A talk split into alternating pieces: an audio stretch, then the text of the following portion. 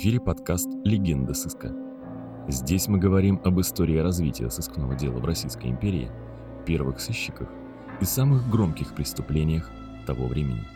В первом выпуске мы расскажем, как зарождалась система правоохранения России XIX века и поговорим о наиболее важных представителях этой структуры. Итак, мы начинаем.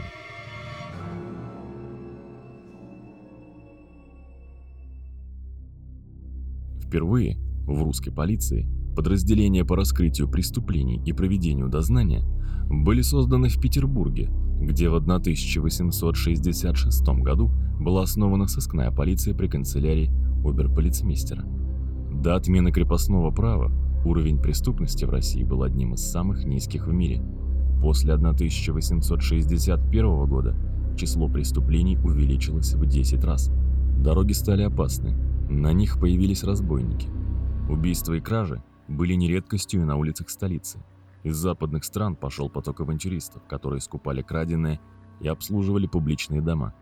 Образование сыскной части стало результатом масштабных буржуазных реформ, вызванных отменой крепостного права. Царская полиция тоже попала под эти преобразования и была лишена следственных и судебных функций. В 1866 году петербургский оберполицмейстер генерал-лейтенант Трепов направил императору Александру II записку, в которой говорилось Существенный пробел в учреждении столичной полиции составляет отсутствие особой части со специальной целью производить исследования по раскрытию преступлений. Обязанности эти лежали на членах наружной полиции, которая, неся на себе всю тяжесть полицейской службы, не имела ни средств, ни возможности действовать с успехом в указанном направлении. Для устранения этого недостатка Трепов предлагал создать сыскную полицию. Реакция императора на эту записку была быстрой, и в том же году при оберполицмейстерах Петербурга и Москвы были созданы управления сыскной полиции. До 1878 года управления сыскной полиции действовали только в Петербурге и Москве. Однако из-за роста преступности сыскные части решено было создать и в губерниях. В их основу был положен территориальный принцип.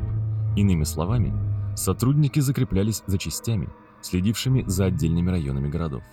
Во главе управления сыскной полиции Петербурга в 1866-89 годах находился известный русский сыщик и будущий герой многих наших выпусков Иван Дмитриевич Путилин, ставший в итоге главой всей сыскной полиции Российской империи. Кстати говоря, сам Иван Дмитриевич стал жертвой разбойников и чуть было не лишился жизни. После этого он самолично занялся поимкой преступников. Дело увенчалось успехом. Изначально штат уголовного сыска Санкт-Петербурга был небольшой. Отделение насчитывало, кроме начальника и его помощника, четырех чиновников, 12 полицейских сыщиков и 20 сыщиков в гражданских чинах. В работе сотрудников сыска был установлен принцип специализации, основными направлениями которого были убийства и поджоги, кражи имущества, аферы, подделка документов и продажа женщин. Важно понимать, что сыщики имели серьезные компетенции. Кого попало в сыскную полицию, не брали. Многие из сыщиков были благородного происхождения и имели хорошее образование. В Петербурге, например, были открыты курсы начальников сыскных отделений. В их программу входили государственное, полицейское и уголовное право, судебная медицина, методы регистрации преступников, тактика сыска, изучение оружия и взрывчатых веществ, физподготовка, позднее дактилоскопия и методика проверки документов. Кроме того, производился разбор наиболее показательных уголовных дел. Рядовые сотрудники повышали свою квалификацию в губернских школах. Министерство внутренних дел стремилось привлечь на службу наиболее опытных полицейских. Им давались льготы, неплохие жалования и более высокое положение в полицейской иерархии. Так, чиновникам для поручений, помимо жалования давали столовые, квартирные и проездные деньги. По рангу установили семиклассный чин, равный в гражданской службе надворному советнику или военному чину подполковника. Такое же жалование и другие денежные выплаты, кроме проездных, были у дела производителя. Кроме этого, смета расходов предусматривала канцелярские деньги и оплату вольно-наемных песцов. Несмотря на это, в сыске все же была большая текучесть кадров. Причины были самые разные. Увечья, нарушение дисциплины, болезни. Например, из сыскного отделения полиции города Киева Только в 1906 году выбыло более 20 сотрудников. Если учесть, что в этот период в штате Киевского сыскного отделения было всего 23 сотрудника, то за год его состав почти полностью обновился. Основным методом работы сыскных отделений было сочетание наружного наблюдения и работы со внутренними документами. Наружное наблюдение велось в местах, где наблюдалось скопление преступного элемента – рестораны, гостиницы, публичные дома. В конце XIX века в сыскной полиции и охранном отделении ввели должность для сотрудников, которые занимались только наружным наблюдением – филер. Филер считался наиболее квалифицированным сыщиком.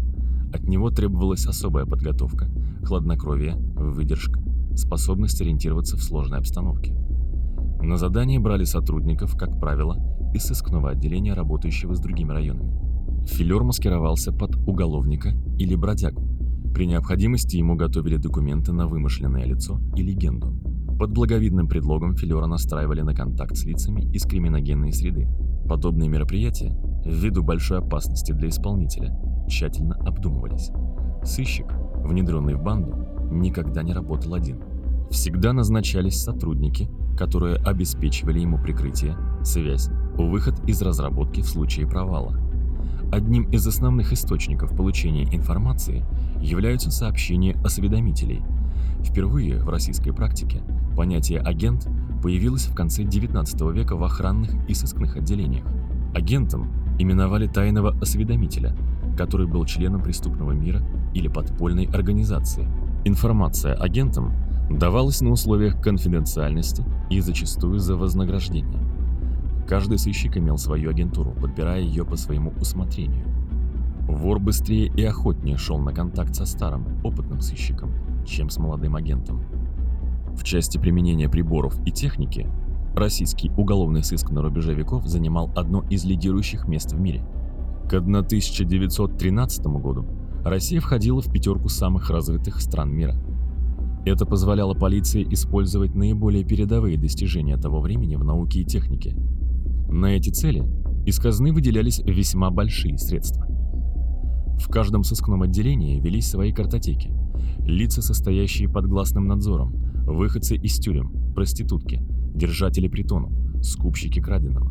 Такие базы помогали хранить всю полученную информацию, отслеживать преступную деятельность, связи, места пребывания, почерк и характер преступлений. Идентификацию личности по следам пальцев рук уголовный сыск начал использовать одним из первых в мире.